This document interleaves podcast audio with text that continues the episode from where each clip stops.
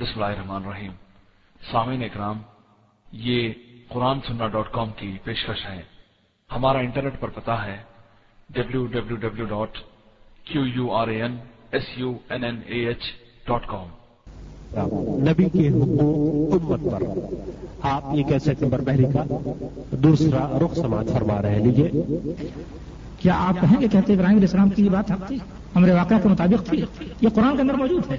قرآن میں یہ بیان بھی ہے کہ بتوں کو حضرت ابراہیم علیہ السلام نے توڑا اور قرآن میں یہ بیان بھی ہے کہ انہوں نے بڑے بت کی طرف اشارہ کیا کہ اس نے یہ کام کیا ٹھیک ہے، حجت قائم کرنے کے لیے کیا تھا۔ حجت قائم کرنے کے لیے یہ بھی کہا جا سکتا تھا کہ تم لوگ مجھ سے کو پوچھتے ہو؟ اپنے ان بتوں سے پوچھو۔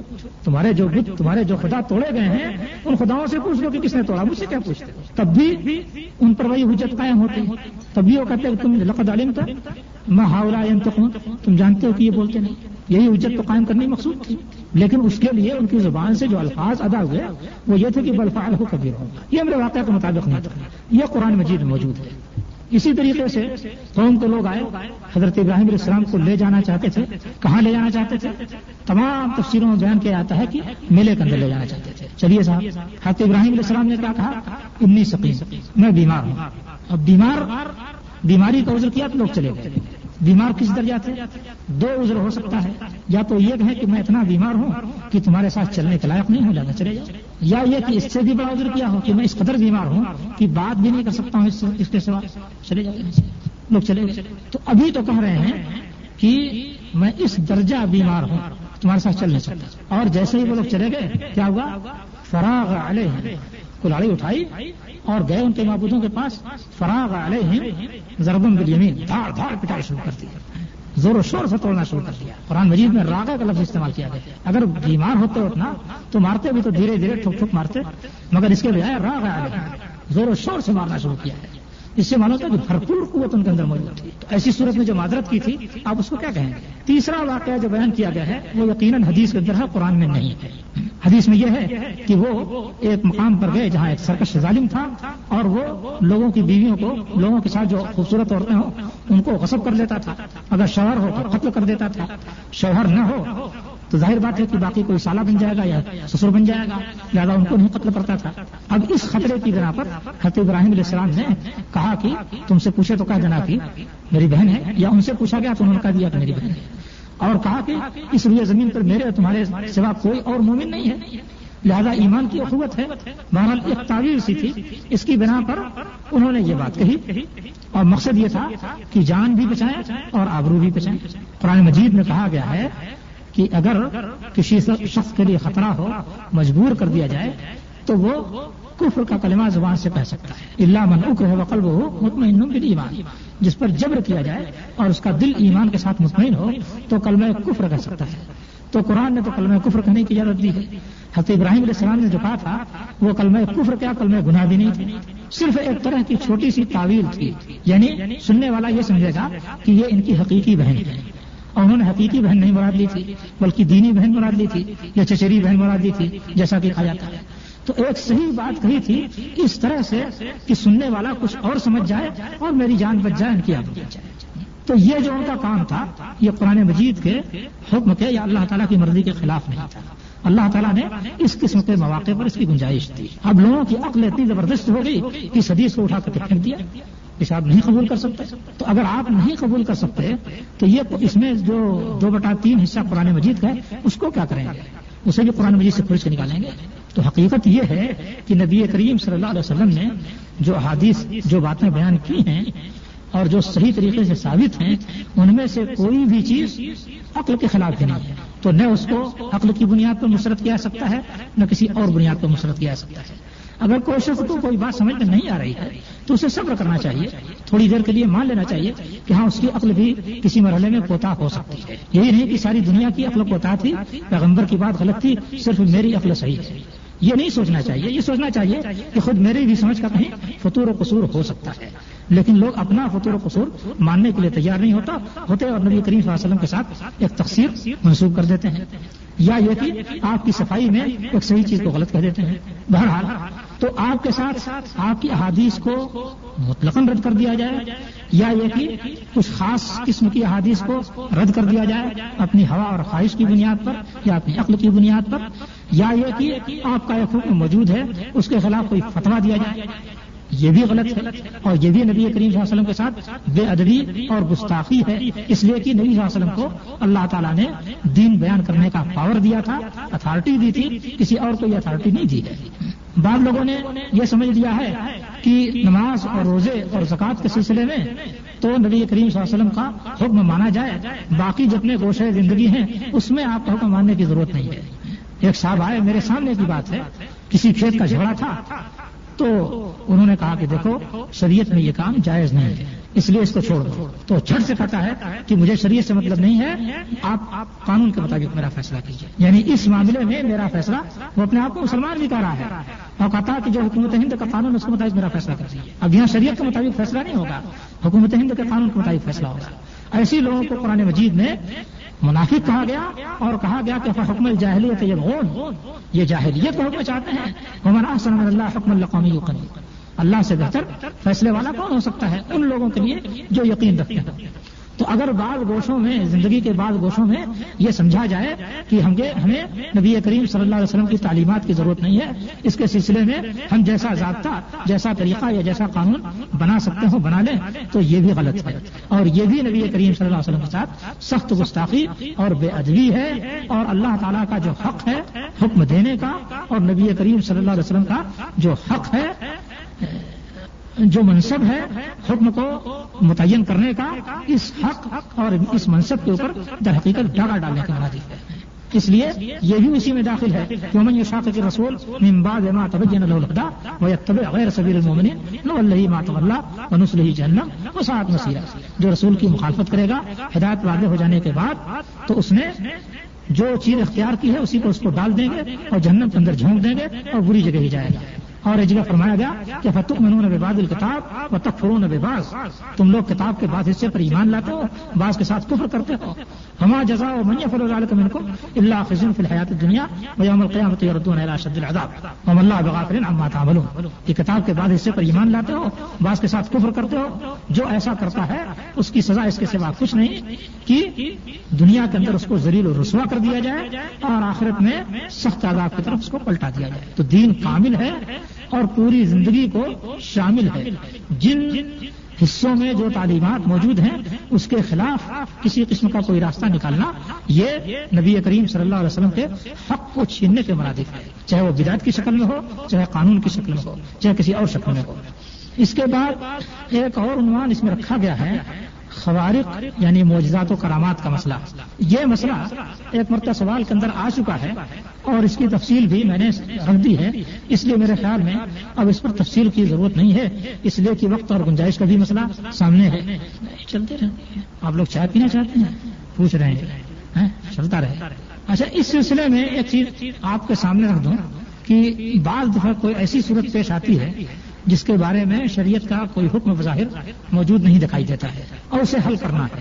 تو شریعت کی جو روح ہے تقوا اور تہارت اور اللہ کا خوف اور حق اور عدل کو اختیار کرنا، ان ساری چیزوں کو مد نظر رکھتے ہوئے اس کے بارے میں آدمی ایک رائے اختیار کر سکتا ہے۔ یعنی ایسی صورت میں اختیار کرتے ہیں رائے۔ ایک مسئلہ یہ اصل میں دیا گیا ہے کہ رائے کے بارے میں صحابہ کا کیا یہ تھا۔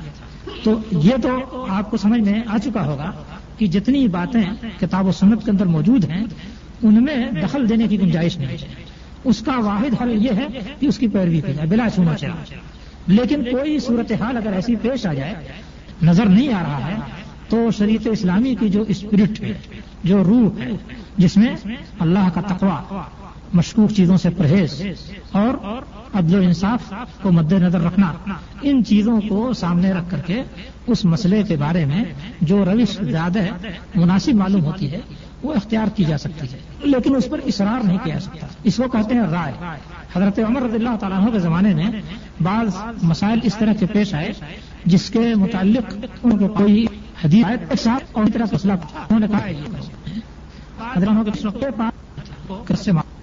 کبھی نہیں جماعتیں ایجاد کر لینا یا فرقوں میں بڑھ جانا، دین میں اس کی کوئی گنجائش نہیں رکھی گئی۔ ان الدین فرق الدین ہوں وہ کان و شیا لست میں ہوں فی شعی ان نما امر اللہ۔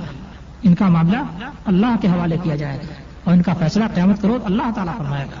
اور ایک جگہ اللہ تعالیٰ نے فرمایا، انیبو علیہ ہے وقت منیبی نے علیہ وقت وہ عقیم الصلاح ولا تقوم من المشکین اللہ تعالیٰ کے دین پر عمل کرو، اس کی طرف جھکتے ہوئے اور اللہ سے ڈرو، نماز قائم کرو اور مشکین میں سے نہ ہو جانا من الذین فرقوا دینہم وکانوا شیعا۔ جنہوں نے اپنے دین کو ٹکڑوں ٹکڑوں میں بانٹ لیا اور گروہ در گروہ ہو گئے۔ کل حزب بما لدیہم فرحون۔ ہر گروہ جو کچھ اس کے پاس ہے، اس پر وہ خوش ہے۔ تو اس میں دین کو ٹکڑے کرنے اور مختلف گروہوں میں بانٹنے کو مشکین کا وصف قرار دیا گیا اور مسلمانوں کو ان سے منع کیا گیا۔ مسلمانوں کو حکم دیا گیا، تو کیا دیا گیا؟ اس فرقے سے، اس تفرقے سے بچنے کی کیا شکل بتائی گئی؟ یہ بھی قرآن مجید کے اندر ہے۔ وہ انہاد اثراتی مستقیم فتح ولا تتبعوا فتفرق بكم عن سبيله۔ تو تفرقے سے منع کیا گیا، اس کی مذمت کی گئی اور اس سے بچنے کا راستہ یہ بتایا گیا کہ وہ انہارا سراتی مستقیم یہ میرا سیدھا راستہ ہے، اس کی پیروی کرو بلا تب سبل اور دوسرے راستوں کے پیچھے نہ چلنا، ورنہ وہ تم کو اللہ تعالیٰ کے راستے سے ہٹا دے گا۔ ذالکم وساکم تتقون۔ یہ وصیت اللہ تعالیٰ نے تم کو کی ہے تاکہ تم لوگ تقوی اختیار کرو۔ تو سارے راستوں کو چھوڑ کر کے اللہ کا جو راستہ ہے، جسے قرآن مجید میں بیان کیا ہے اور جس کی توضیح نبی صاحب نے فرمائی ہے، اس راستے کے اختیار کرنے کو اس تفرقے سے بچنے کا علاج قرار دیا گیا ہے۔ اور کیا آئے تھے فرمایا کہ وا تسم بحب اللہ ہے جمی ولا تفرق اللہ کی رسی کو سب اکٹھا اکٹھا پکڑ لو ایک جائی طور سے پکڑ لو، ولا تفرق اور فرقے فرقے نہ اس میں دو باتیں اللہ تعالیٰ نے کہی ہیں۔ ایک تو فرقے ہونے سے منع کیا ہے، اور دوسرے وا تسم بحب اللہ ہے جمی اللہ تعالیٰ کی رسی کو تم سب پکڑ لو۔ یہ نہیں کہا گیا ہے کہ رسی کو رسی کے بل ادھیڑ کر کے اس کو الگ الگ کر کے ایک ایک ٹکڑے کو یا ایک ایک حصے کو سب لوگ پکڑ دو بلکہ جمیان اللہ کی رسی کو پکڑو اور سب لوگ اکٹھا پکڑو۔ تو یہ تفرقے سے بچنے کا حل بتایا گیا ہے۔ اور حبل اللہ کیا ہے؟ قرآن مجید۔ اور قرآن مجید اپنی تفسیر کے ساتھ مکمل ہوتا ہے یعنی احادیث کے ساتھ۔ تو اس طریقے سے گویا اللہ تعالیٰ نے ہم کو صاف صاف یہ حل بتایا ہے کہ جب قرآن مجید اور اس کی تفسیر کو ہم پکڑ لیں گے، اللہ کی رسی کو پکڑ لیں گے، تو تفرقے سے بچیں گے۔ اور جب اس کو اکٹھا نہیں پکڑیں گے، تو تفرقے کے اندر پڑ جائیں گے۔ قرآن مجید میں جگہ اور فرمایا گیا کہ ولا تکون کلدین تفر رکھو وقت لفو امباد ماجا اتم البینات جو لوگ متفرق ہوئے، مختلف ہوئے، دلیل آ جانے کے بعد، ان کے جیسے تم لوگ نہ بننا۔ تو تفرقے کی ممانعت بار بار کی گئی اور اکجا ہونے کا حکم دیا گیا اور اللہ کی رسی کو مضبوطی کے ساتھ اکجائی طور پر پکڑ لینے کو اکجا ہونے کا طریقہ اور ذریعہ بتایا گیا۔ یہاں میں چند باتوں کی وضاحت کر دینا چاہتا ہوں۔ وہ باتیں کیا ہیں کہ تفرقے ہوتے کیوں ہیں؟ امت میں فرقے بن کیسے گئے؟ پہلی چیز یہ اللہ تعالیٰ کے ہاں ملتی ہے اس کی کتاب میں کہ اللہ تعالیٰ نے قرآن مجید کو بیان کو بتلایا کہ قرآن مجید آیات انزل الکتاب منہ آیات المحکمات ہن ام الکتاب۔ اللہ نے کتاب نازل کی، اس میں سے کچھ محکم آیات ہیں۔ یعنی جس کا معنی بالکل صاف اور دو ٹوک ہے۔ یہ ام الکتاب ہے، اصل الکتاب ہے۔ جس پر چل کر کے انسان کو اپنے دین پر چلنے کی توفیق ہو سکے گی۔ یہ تو ام الکتاب ہے، ان کے بارے میں جھگڑے کی کوئی گنجائش نہیں۔ وہ اخرو متشابہات اور کچھ دوسری آیات ایسی ہیں جو کہ متشابہ۔ متشابہ ہونے کا مطلب یہ ہے کہ ان کے معنی تو موجود ہیں، لیکن ان کی آخری حقیقت اور کن تک انسان نہیں پہنچ سکتا۔ ہے اب اس کی مثال میں میں آپ کو بتاؤں کہ قرآن مجید میں اللہ تعالیٰ کے بہت سے اور صاف ذکر کیے گئے ہیں، جن کے معنی تک، جن کی کن اور حقیقت کی رسائی حقیقت تک انسان کی رسائی نہیں ہو سکتی۔ ہے مثال کے طور پر اللہ تعالیٰ کے لیے ہاتھ ذکر کیا گیا ہے۔ قالت الہود ید اللہ مغلول ہے۔ یہود کہتے ہیں کہ اللہ کا ہاتھ بدھا ہوا غلط دی وہ لوہن بے قالو ان کے ہاتھ بدھائے اور جو بات انہوں نے کہی ہے اس پر ان کو لانت ہو۔ بل یدا ہو مفسوس بلکہ اللہ کے دونوں ہاتھ پھیلے ہوئے یا کشادہ تو دیکھیے صرف یہی نہیں کہا گیا کہ یہودی کہتے ہیں کہ اللہ کا ہاتھ بتا گیا بلکہ اللہ نے خود کہا کہ بل ادا ہو تھا۔ اللہ کے دونوں ہاتھ پھیلے ہوئے۔ یہاں اللہ تعالیٰ نے اپنے لیے ہاتھ کا ذکر کیا اور دو ہاتھ کا ذکر کیا۔ حضرت نو علیہ السلام سے کہا گیا یا ان کی کشتی کے تعلق سے کہا گیا بس نئے فل کبھی آج ہماری آنکھوں کے سامنے کشتی بنا اور جب کشتی طوفان میں چل رہی تھی تو کہا گیا کہ تجریب آج ہماری آنکھوں کے سامنے وہ کشتی چل رہی تھی۔ اس طرح سے اللہ تعالی نے اپنے متعلق کئی ایسی باتیں ذکر کی ہیں جن کا معنی لغوی اور عرفی معنی تو ہر انسان جانتا ہے۔ ہاتھ کے معنی ہم جانتے ہیں، آنکھ کے معنی ہم جانتے ہیں۔ اسی طریقے سے لہ سکم اس لیے سمیع البصیر۔ اللہ تعالیٰ جیسی کوئی چیز نہیں اور اللہ تعالیٰ سننے والا، جاننے والا ہے۔ تو سننے کا مطلب ہم جانتے ہیں، جاننے کا مطلب بھی ہم جانتے ہیں۔ ان الفاظ کے جو معانی ہیں، وہ معانی ہمارے لیے مشہور نہیں ہیں۔ ان معنی اور مطالب کو ہم جانتے ہیں، ان الفاظ کے معنی مطالب کا لیکن اللہ تعالی کے تعلق سے اس کی حقیقت اور کل ہے کیا ہے؟ اس کی کیفیت کیا ہے؟ اس کو کوئی انسان جان نہیں سکتا۔ انسانی عقل کی رسائی وہاں تک نہیں ہو سکتی۔ ہے تو اس اعتبار سے اس کو کہا گیا کہ متشابہات، جن کے معنی کا ایک حصہ انسان جانتا ہے اور جن کی حقیقت کا دوسرا حصہ انسان نہیں جانتا ہے۔ ان کو متشابہات کہا گیا۔ یہ متشابہات کے تعلق سے اللہ تعالیٰ کیا کہتا ہے؟ فَأَمَّا الَّذِينَ فِي قُلُوبِهِمْ زَيْغٌ فَيَتَّبِعُونَ مَا تَشَابَهَ مِنْهُ ابْتِغَاءَ الْفِتْنَةِ وَابْتِغَاءَ جن لوگوں کے دلوں میں ٹیڑھ ہے، وہ قرآن مجید کی آیات متشابہات کے پیچھے پڑتے ہیں۔ کس لیے پڑھتے ہیں؟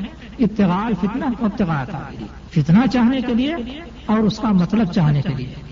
یعنی ان کے دماغ کی روش ایسی ہے کہ وہ سمجھتے ہیں کہ ہم اپنی عقل کے زور سے، اپنے فہم کے زور سے اللہ تعالیٰ کے ان صفات کی حقیقت بھی حل کر لیں گے اور اس کی کنہ تک پہنچ جائیں گے۔ تو اس کے لیے اس تعویر اور اس مطلب کو ڈھونڈنے کے چکر میں اسی کے پیچھے پڑے رہتے ہیں اور فتنہ بھی اس کے ذریعے سے اٹھاتے ہیں۔ کہ فلاں گمراہ ہے، فلاں غلطی پر ہے اور فلاں اللہ تعالیٰ کے بارے میں یہ کہہ کر کے گناہ مول لے رہا ہے۔ اس طرح کے فتنے اٹھا کر کے قوم میں تفرقہ مچاتے ہیں۔ تو یہ ایک چیز ہے تفرقے کی، کہ قرآن مجید کی جو آیات متشابہات ہیں، ان کے مطلب کے پیچھے پڑ جائے، کوئی کرو اور اس کو فتنے کا ذریعہ بنا دے تو ایک تفرقہ تو اس وجہ سے ہوتا ہے، اور اس کو قرآن مجید ہی نے بیان کر دیا ہے۔ احادیث کے اندر بھی بیان کیا گیا ہے۔ کہ جب تم ان لوگوں کو دیکھو جو قرآن مجید کی متشابہ آیات کے پیچھے پڑ رہے ہیں، تو ان سے پرہیز کرو، کیونکہ یہی وہ لوگ ہیں جن کی نامزدگی اللہ تعالیٰ نے کی ہے۔ فلاح سما اللہ فضر اللہ تعالیٰ نے انہی کو نامزد کیا ہے، ان سے بچنا۔ دوسری چیز جو تفرقے کا باعث بنتی ہے، اس کو ہوا کہا گیا ہے وہ تبو ہوا کچھ لوگوں کے خیال میں، جذبات میں، ایک طرح کی کوئی بات گھسی ہوئی رہتی ہے اور کسی صورت سے دل سے وہ نکلتی نہیں ہے اور دل سے وہ نکالنا بھی نہیں چاہتی ہر چیز کو اسی اپنے فہم اور اپنی سنجی حقیقت کے سانچے میں ڈھالنے کے چکر میں پڑ جاتے ہیں۔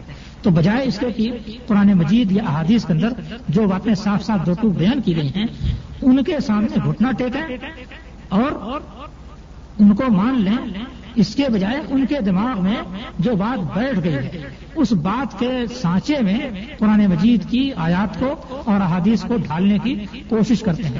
اس کوشش کے نتیجے میں کیا ہوتا ہے کہ ایک گروپ پیدا ہو جاتا ہے، ان کے جیسا اور دھیرے دھیرے وہ گروپ ایک گروہ بن کر کے، ایک فرقہ بن کر کے امت کے اندر ایک تفرقے کا سبب بنتا ہے۔ اور قرآن نبی کریم صلی اللہ علیہ وسلم نے بھی اس معاملے کی نشاندہی احادیث کے اندر کی ہے۔ فرمایا کہ دیکھو، حضرت معاویہ رضی اللہ عنہ کی حدیث ہے کہ یہ امت تیئیس فرقوں پر بٹے گی، جس میں سے ایک فرقہ حق پر ہوگا اور باقی سب کے سب جہنم میں ہوں گے۔ پھر آپ نے فرمایا کہ سیخ رجوفی امتی اقوام تجارہ بہم تلکل احوا کما یا تجار القلب بے صاحب لا يبقى منه ارق ولا مفصل الا دخل میری امت میں ایسے لوگ نکلیں گے جن کے اندر ہوا اپنی دماغی خواہشات یا دماغی توجہات اس طریقے سے خوش جائیں گی اور بیٹھ جائیں گی۔ جس طریقے سے کتا کاٹتا ہے تو اس کا زہر جسم کے اندر دوڑ جاتا ہے کہ جسم کے رگو پے کا کوئی حصہ باقی نہیں بچتا ہے، مگر اس کے اندر وہ چیز داخل ہو جاتی ہے۔ کتا کاٹتا ہے تو پورے جسم میں اس کا زہر پھیل جاتا ہے اور انسان بھوکنے لگتا ہے۔ تو جس طریقے سے یہ زہر پھیلتا ہے، اس طریقے سے یہ ہوا، خواہش نفس، بلکہ خواہش دماغ کہہ لیجیے دماغی کشتی کا کہ جو قوت آدمی رکھے ہوئے ہیں یہ اس کے رب و پے کے اندر گھس جاتی ہے اور پھر کوئی حق اس پر اثر نہیں کرتا ہے۔ کتا جب گھس، کتے کا زہر جب گھس جاتا ہے، تو ایسی صورت میں سوائے کتے کو اسے کچھ نظر نہیں آتا ہے۔ اسی طریقے سے جب یہ ہوا قلب و نظر کے اندر گھس جائے، تو سوائے اس کے اور کوئی بات نظر نہیں آئے گی۔ احادیث کو توڑ کر، آیات کو توڑ کر، اور واقعات کو توڑ کر کے خام خواہ اسی سلسلے میں ڈھالنے کی کوشش کی جاتی ہے اور اپنے اسی فلسفے کو ہر صورت میں غالب کرنے کی کوشش کی جاتی ہے۔ ایک حدیث میں بتایا گیا کہ جب کوئی قوم بگڑتی ہے تو اسے کیا دیا جاتا ہے؟ اللہ اوت الجدل۔ اس کو جدل کی قوت دے دی جاتی ہے، کٹھجتی اور بحث کی قوت دے دی جاتی ہے۔ اب اس کے سامنے لاکھ آپ دلیل پیش کر کے رکھ دیں مگر وہ مانے گا نہیں۔ وہی بات کہے گا جو اس کے دل کے اندر پلا دی گئی۔ نہ وہ قرآن کی مانے گا، نہ حدیث کی مانے گا۔ جو اس کے دل و دماغ میں بیٹھ گئی ہے، اسی کو گھوم پھر کر کے کہے گا۔ تو یہ جدل کی قوت ہوتی ہے، اور اس کے لیے وہ طرح طرح کی حجتیں لائے گا، اور طرح طرح کے ہیرے لائے گا۔ قرآن مجید میں قریش کو جو بالکل بزد تھے اور حق واضح ہو جانے کے باوجود یہ مانتے نہیں تھے، ان کو کہا گیا کہ بلہم قوم خسم ماں ضرب اللہ چدڑا بلہم قوم خسم کیا تھا؟ نبی کریم صلی اللہ علیہ وسلم نے کہا کہ تم اور تمہارے جو معبود ہیں ان نقم ماتا بدون مندون اللہ حسب و جہنم. تم اور تمہارے یہ معبود، یہ جہنم کا ایندھن ہے۔ کہ ایک نے کہا اچھا، کہ اچھا اچھا۔ میں ابھی ان کو شکست دیتا ہوں۔ لوگوں نے جب یہ بات سنی اور یہ بات پھیلی، تو ایک شخص نے کہا کہ میں ابھی جاتا ہوں اور ابھی ان کو قائل کر کے چھوڑوں کن کو؟ نبی کریم صلی اللہ علیہ وسلم کیسے قائل کرے گا؟ آیا۔ تو کہتا کہ محمد، تم کہتے ہو کہ ہم لوگ جو کچھ پوچھتے ہیں، وہ ہمارے ساتھ وہ بھی جہنم میں ڈالے جانا کہا تو کہا کہ کیا خیال ہے عیسائی مریم کے بارے میں؟ وہ بھی تو پوجے جا رہے ہیں۔ عیسائی ان کو پوچھتے ہیں، تو بھی تو جہنم میں جانے چاہیے۔ تو ان کو ان سے کہا گیا کہ الدین نے سبقت لہم من الحسنہ الا مبادون جن کے لیے پہلے سے حسنہ سبقت کر چکا ہے یعنی جو خود راہ راہ سے پڑھ رہے ہیں، وہ جہنم سے دور رکھے جائیں گے۔ یعنی پوجنے والا جس کی پوجا کی جا رہی ہے، یہ دونوں اس صورت میں جہنم میں جائیں گے، جبکہ جس کی پوجا کی جا رہی ہے، وہ بھی اس پر حاضر ہو۔ حضرت عیسیٰ علیہ السلام کس سے بری ہیں۔ وہ تو صاحب ایمان تھے صاحب پیغمبر تھے۔ لہذا ان کو مثال میں پیش کرنا غلط ہے۔ اسی کہا گیا کہ ماں ذرا اللہ جدلا۔ ان کی مثال محض حجتی کے لیے پیش کی ہے۔ بلہم قوم خسبون بلکہ یہ جھگڑالو اور بحاس لوگ تو جب، دماغی فلسفہ کسی انسان کے دماغ پر سوار ہو جاتا ہے اور وہ شریعت کو اسی کے سانچے میں ڈھالنا شروع کرتا ہے، تو بڑا حجتی ہو جاتا ہے۔ اور کسی صورت میں اپنی بات کو چھوڑ کر کے اللہ تعالیٰ کی صاف صاف باتوں کے سامنے جھکنے کے لیے تیار نہیں ہوتا۔ یہ بھی ایک سبب بن جاتا ہے تفرقے کا۔ اچھا تیسری چیز جو تفرقے کا سبب بنتی ہے، وہ کیا ہے؟ کسی شخص کو پیغمبر کے علاوہ کسی شخص کو مرکزی حیثیت دے دی جائے۔ کسی دوسری شخصیت کو جب مرکزی حیثیت دے دی جاتی ہے، تو اس سے بھی فرقہ وجود میں آتا ہے۔ اور یہ کب ہوتا ہے؟ جبکہ ائمہ اور مشائق اور علماء کے سلسلے میں غلو اختیار کیا جائے۔ تمام ائمہ کا، تمام اہل علم کا، تمام مشائق کا ایک مقام اور درجہ ہے۔ اور ان کے مقام اور درجے کو کے اعتراف کا حکم دیا گیا ہے اور ان کے احترام کا حکم دیا گیا ہے۔ انزل الناس منازل۔ سارے لوگوں کو ان کے درجے پر رکھو۔ لیکن پیغمبر کے علاوہ کسی بھی شخص کو یہ درجہ حاصل نہیں ہے کہ اس کو مرکزی شخصیت کی حیثیت دے دی جائے، کہ حلال و حرام میں اسی کو آخری مرجع قرار دے دیا جائے اور کہا جائے کہ رسول کی طرف سے جو کچھ لایا جائے، سب کی اس نے تفصیل کر دی، اس سے آگے بڑھنے کی ضرورت نہیں ہے۔ جب یہ درجہ دے دیا جائے تو پھر معاملہ خطرے کے دائرے میں داخل ہو جاتا ہے۔ قرآن مجید میں جو ذکر کیا گیا ہے یہود و نصارہ کا، اس میں کیا بتایا گیا ہے؟ اتخذو اخبار ہوں اور رحبان ہوں اور بابن مندون اللہ۔ انہوں نے اپنے اخبار اور رحبان کو اللہ کے بجائے رب بنا لیا۔ اور کس طریقے سے بنا لیا تھا؟ یہ بات اس سے پہلے بھی آپ کے سامنے آ چکی ہے کہ ان کے اخبار اور رحبان جو کچھ حلال کہتے اس کو حلال مان لیتے۔ جو کچھ حرام کہتے اس کو حرام مان لیتے۔ یہی معاملہ تھا جس کے بارے میں کہا گیا کہ انہوں نے اپنے اخبار اور رحبان کو رب بنا لیا۔ تو اس امت میں کچھ شخصیتوں کو تلاش کر کے جب ان کو مرکزی شخصیت قرار دے دی جائے اور پیروی اور اتباع کا رخ نبی کریم صلی اللہ علیہ وسلم کے بجائے کسی شخصیت کی طرف پھیر دیا جائے تو یہاں سے بھی فرقہ پیدا ہو جاتا ہے۔ اور بہت سے فرقے اسی بنیاد پر پیدا ہوئے۔ اس لیے علماء اور ائمہ اور تمام اہل علم کا احترام اور ان کی کوششوں سے استفادہ، یہ تو امت کے لیے ضروری ہے اور اس سے مستغنی نہیں ہے۔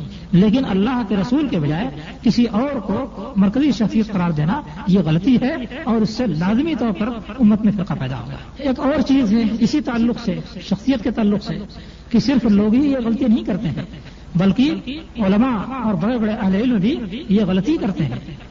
حدیث کے اندر ایک مرتبہ میں دیکھ رہا تھا، اعلام الموقعین، یہ بڑے لمبے عرصے کی بات ہے، غالباً میری طالب علمی کا زمانہ تھا۔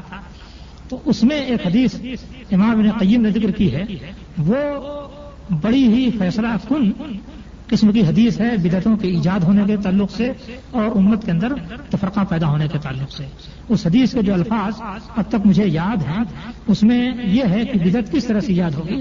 کہ ایک آدمی یہ کہے گا کہ قد قرأت القرآن فلم ارناس یہ طبیعوں نہیں حتہ غیر کہ میں نے قرآن پڑھا، لیکن دیکھتا ہوں کہ میرا کوئی حلقہ ارادت نہیں بنا ہے۔ لوگ میرے پیروکار نہیں بن سکے ہیں۔ لہذا مجھے کیا کرنا چاہیے؟ حتہ الحم غیر اب مجھے کوئی اور چیز ایجاد کرنی چاہیے۔ تو اب وہ کوئی ایسا نقطہ یا کوئی ایسا معنی یا کوئی ایسا فلسفہ ایجاد کرتا ہے جس کے نتیجے میں اس کا اپنا ایک خلقہ بن جاتا ہے۔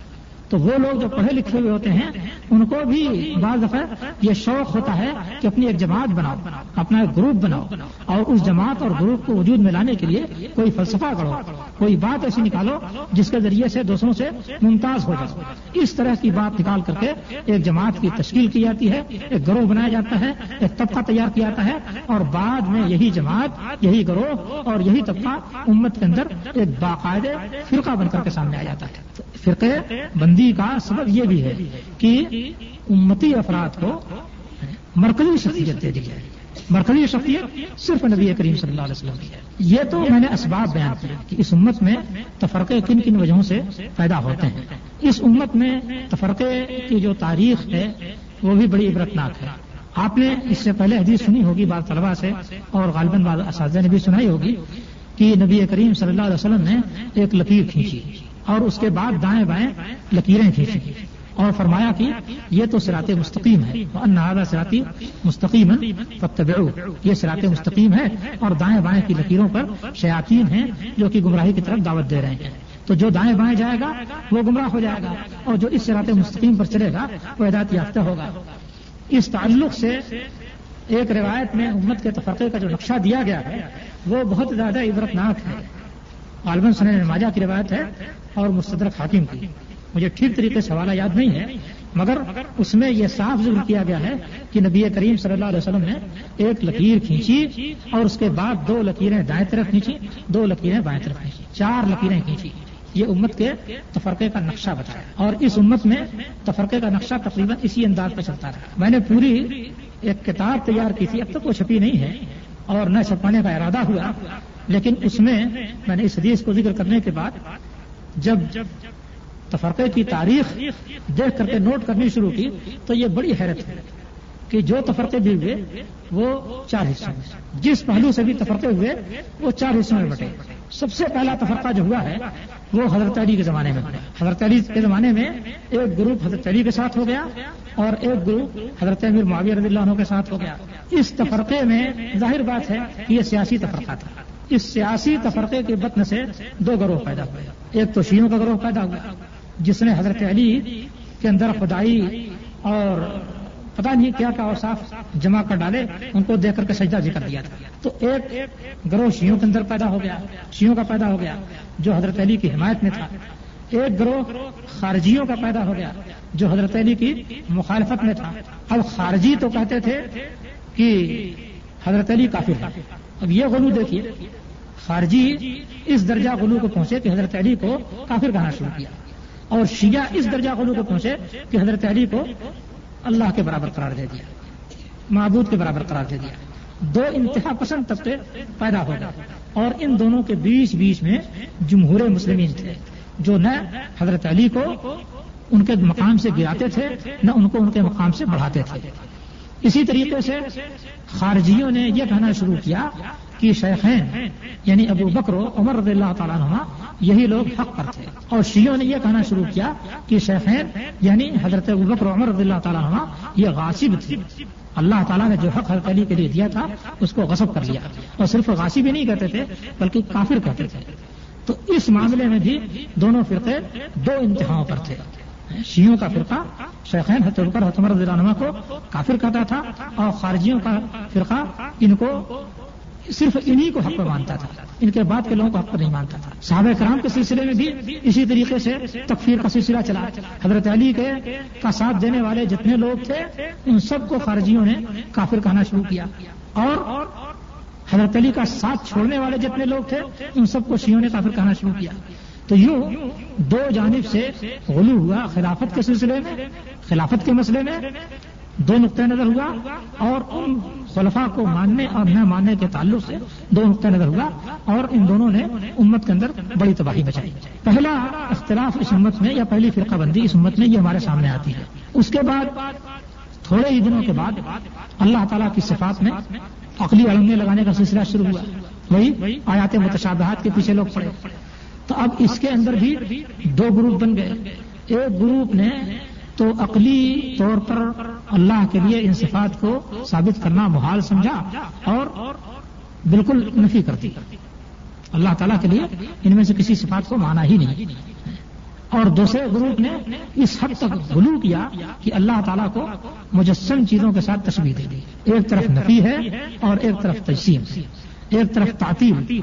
اللہ تعالیٰ کو معطل قرار دے دیا، اس کی صفت کے معنی ختم کر دیا۔ اور دوسری طرف اللہ تعالیٰ کو کو تشبیح دے دی تعطیل اور تشبیح۔ نفی اور تجسیم اور تعطیل اور تشبیح۔ اس طریقے سے دو گروپ، صفاتیوں کے دو گروپ وجود میں آئے اور ان کے بیچ بیچ کے بھی گروپ آتے گئے۔ بندہ جو کچھ کرتا ہے، اس کا ذمہ دار کون ہے؟ ایک مسئلہ یہ بھی ہم لوگوں نے اٹھایا۔ آپ جو کچھ کام کرتے ہیں، تو ظاہر بات ہے کہ اللہ تعالیٰ خالق ہے، مالک ہے، رازق ہے۔ اور اس نے آپ کی قسمت بھی لکھ دی ہے اور آپ جو کچھ کریں گے اس کو بھی مقدر کر دیا ہے۔ اس لیے بندے کے اور جس چیز پر آپ کو کرنے کی قدرت دی جائے گی وہی آپ کر سکیں گے اور جس چیز کو کرنے کی قدرت نہیں دیا گی آپ نہیں کر سکیں گے۔ ان سب مسائل کو بنیاد بنا کر کے بندوں کے افعال کے سلسلے میں بھی ایک جھوڑا کھڑا کیا اور اس میں بھی دو گروپ تیار ہوئے۔ ایک گروپ نے یہ کہا کہ بندہ اپنے افعال کا خود خالق ہے۔ اس لیے اللہ تعالیٰ بندوں کو عذاب دے گا کیونکہ خود انہوں نے یہ کام کیا ہے۔ اللہ تعالیٰ کی قدرت وغیرہ کا اس میں کوئی دخل نہیں۔ تو ایک گروپ کی تک چلا گیا غلو میں۔ اور اس کے مقابل میں ایک اور گروپ تیار ہوا جنہوں نے کہا کہ بندہ اسی طریقے سے مجبور محض ہے، جیسے کہ گھاس اور پودے۔ گھاس اور پودے جس طرح سے حرکت کرتے ہیں، اپنے اختیار کے بغیر ایسے ہی بندہ حرکت کرتا اپنے اختیار کے بغیر۔ لہذا اللہ تعالیٰ کے ہاں کسی بات پر باس پرس نہیں ہوگی۔ ایمان کے ساتھ کوئی گناہ نقصان نہیں دے گا، جس طریقے سے کہ کفر کے ساتھ کوئی اطاعت فائدہ نہیں دیتی ہے۔ اس طرح کا غلو شروع ہوا کس بنا پر؟ وہی تعمق فلسفیانہ روش۔ اختیار کرنے کی جو کوشش کی گئی اور فلسفے گھرنے شروع کیے گئے اور وہ چیزیں جہاں تک انسان کے دماغ کی رسائی نہیں ہو سکتی ہے، ان چیزوں کا بھی حل ڈھونڈنے کی کوشش کی گئی اور اس کو سونپنے کی کوشش کی گئی تو اس کے نتیجے میں یہ فرقے پیدا ہوئے ان فرقوں نے بڑے فتنے اٹھائے۔ آج ان کا وجود یا ان میں سے اکثر کا وجود نہیں ہے، لیکن ایک زمانہ تھا کہ ان فرقوں نے بڑے فتنے اٹھائے تھے۔ بڑا طوفان کھڑا کیا تھا۔ اس کے بعد جو سب سے سنگین تفرقہ آیا جس کے آثار سب سے زیادہ اس وقت موجود ہیں امت میں، وہ تفرقہ آیا حدیث کے تعلق سے۔ قرآن کے انکار کی گنجائش تو نہیں ہو سکی، لیکن حدیث کے بارے میں لوگوں نے طرح طرح کے اختلافات نکالے۔ ایک فرقہ وہ تھا جس نے حدیث کو پورے طور سے مسترد کر دیا تھا۔ وہ فرقہ اس زمانے میں ختم ہو گیا، لیکن پھر اس زمانے میں نئے سرے سے پیدا ہوا لیکن ایک دوسرا فرقہ وہ ہوا جس نے کہا کہ احادیث کو، بلکہ حقیقت میں قرآن کو بھی انہوں نے اپنی رائے پر تولنا شروع کیا۔ قرآن یا احادیث کے اندر جتنے حکام ہیں، اگر اپنی رائے اور قیاس کے اعتبار سے وہ درست نکلے تو اسے قبول کیا، ورنہ کسی نہ کسی ہیلے سے اس کو رد کر دیا۔ اور مسائل لینے کے لیے بجائے اس کے کہ احادیث رسول کی طرف رجوع کیا جائے، انہوں نے اپنے اساتذہ کے فتووں کی طرف رجوع کرنا شروع کیا۔ اور یہ صورت اختیار کی کہ فلاں استاد کا یہ ایک فتویٰ ہے۔ اس ایک فتوے سے فلاں اصول پیدا ہوتا ہے۔ کیونکہ یہ فتویٰ اس طرح سے دیا گیا، لہذا اس سے فلاں اصول نکلتا ہے۔ اور اس اصول کی روشنی میں اتنے سو یا اتنے ہزار مسائل کا یہ جواب ہے۔ اب ان سارے مسائل پر وہ اصول لاگو ہوتا چلا جا رہا ہے، لہذا اس اصول کی بنیاد پر جواب نکلتا چلا جا رہا ہے۔ اس کا نتیجہ یہ ہوا کہ اگر استاد نے کسی ایک فتوے میں تو اس سے جو اصول نکال کر کے جتنے سو یا جتنے ہزار مسائل تیار کیے گئے، ظاہر ہے سب کے سب غلط ہوں گے۔ اور اگر استاد نے فتوا صحیح دیا تھا، لیکن اس سے جو اصول نکالا گیا، وہ اصول در حقیقت اس فتوے پر، اس فتوے میں وہ اصول کار فرما نہیں تھا۔ کوئی دوسرا اصول کار فرما تھا۔ تو اب اس اصول کی بنیاد پر جتنے فتوے دیے جائیں گے، وہ سب غلط ہو جائیں گے۔ یہ سلسلہ شروع ہوا اور اس سلسلے نے بڑی شدت اختیار کی۔ تو اس طریقے سے اہل الرائے کا ایک طبقہ تیار ہو گیا اور اہل الرائے اور اہل الحدیث یعنی جو لوگ ہر مسئلے کے لیے قرآن یا حدیث کی آیات تلاش کرتے تھے اور اسی کی روشنی میں جواب دیتے تھے۔ اور اگر حدیث نہ مل سکے تو زیادہ تر اس بات کو ترجیح دیتے تھے کہ خاموش اور اگر جواب دیتے بھی تھے تو یہ کہہ دیتے تھے کہ ہماری رائے ہے، شریعت نہیں ہے۔ تم کسی اور سے جا کر پوچھ سکتے ہو۔ تو اب یہ دو طبقے پیدا ہو گئے۔ ایک طبقے میں امام حنیفے کے ماننے والے لوگ تھے۔ امام حنیفے سے اتنے مسائل نہیں کر رہی ہیں جتنے حنفی کتاب میں مسائل دکھائے گئے ہیں، ان کا دس فیصد مشکل سے ان کے پیش کردہ مسائل ہوں گے۔ باقی اسی اصول پر نکالے گئے ہیں کہ امام صاحب نے فلاں مسئلے میں یہ جواب دیا تھا۔ اس جواب سے فلاں اصول نکلتا ہے اور اس اصول پر اتنے مسئلوں کے یہ جواب نکلتے ہیں۔ باقاعدہ کتابوں اسی مشق سے اصول نکالا گیا اور ان اصول سے وہ مسائل نکالے گئے۔ اور یہ بھی یقینی طور سے نہیں کہا جا سکتا ہے کہ اگر وہ مسئلہ ان کے سامنے پیش ہوتا تو اس کا وہ وہی جواب دیتے جو جواب ان کے ماننے والے علماء نے ان کے نام پر درج کیا ہے۔ ممکن ہے کہ وہ کوئی دوسرا جواب دیتے۔ تو ایک تو تھوڑے سے مسائل میں انہوں نے جواب دیا۔ اور دوسرے مزید یہ احتیاط برتی کہ بہت صاف نصیحت کر دی کہ جب جب تمہیں رسول اللہ صلی اللہ علیہ وسلم کی کوئی حدیث مل جائے تو فض ربو بقولی الحائط، یا عرض الحائط، تو میری بات کو دیوار پر مار دو۔ یعنی نبی کریم صلی اللہ علیہ وسلم کی حدیث کے مقابلے میں میری بات یا میرے فتوے کا کوئی مقام تو وہ تو بڑی ذمہ ہوگا جو کچھ کہا، غور کر کے استمباد کر کے کہا اور کہنے کے بعد یہ نصیحت کر کے وہ بڑی ذمہ ہوگا لیکن جیسا کہ میں نے بتایا تھا کہ شخصیت کا جو غلو ہوتا ہے، اس غلو کے نتیجے میں ایک پوری فق ان کے نام سے تیار کر دی گئی اور تقریباً چوتھی صدی میں آ کر کے ایک باقاعدہ فرقہ بھی ان کے نام سے تیار کر دیا گیا، جو اب تک چلا جا رہا ہے۔ اسی طرح کا معاملہ امام اوزائی کے ساتھ بھی ہوا تھا، لیکن غالباً ان کو یہ بھی خدشہ رہا، انہوں نے بھی بہت منع کیا تھا کہ میری تقلید نہ کی جائے۔ تو امام اوزائی کا فرقہ کچھ عرصے کے بعد ختم ہو ان کے نام پر جو فرقہ تیار ہوا تھا، کچھ عرصے کے بعد اس دنیا سے وہ ناپید ہو گیا۔ امام ابن جریر تبری کے نام پر بھی اسی طریقے سے ان کی فکر پر بھی ایک فرقہ تیار ہوا تھا۔ اور کچھ عرصے تک چلنے کے بعد وہ بھی ختم ہو گیا۔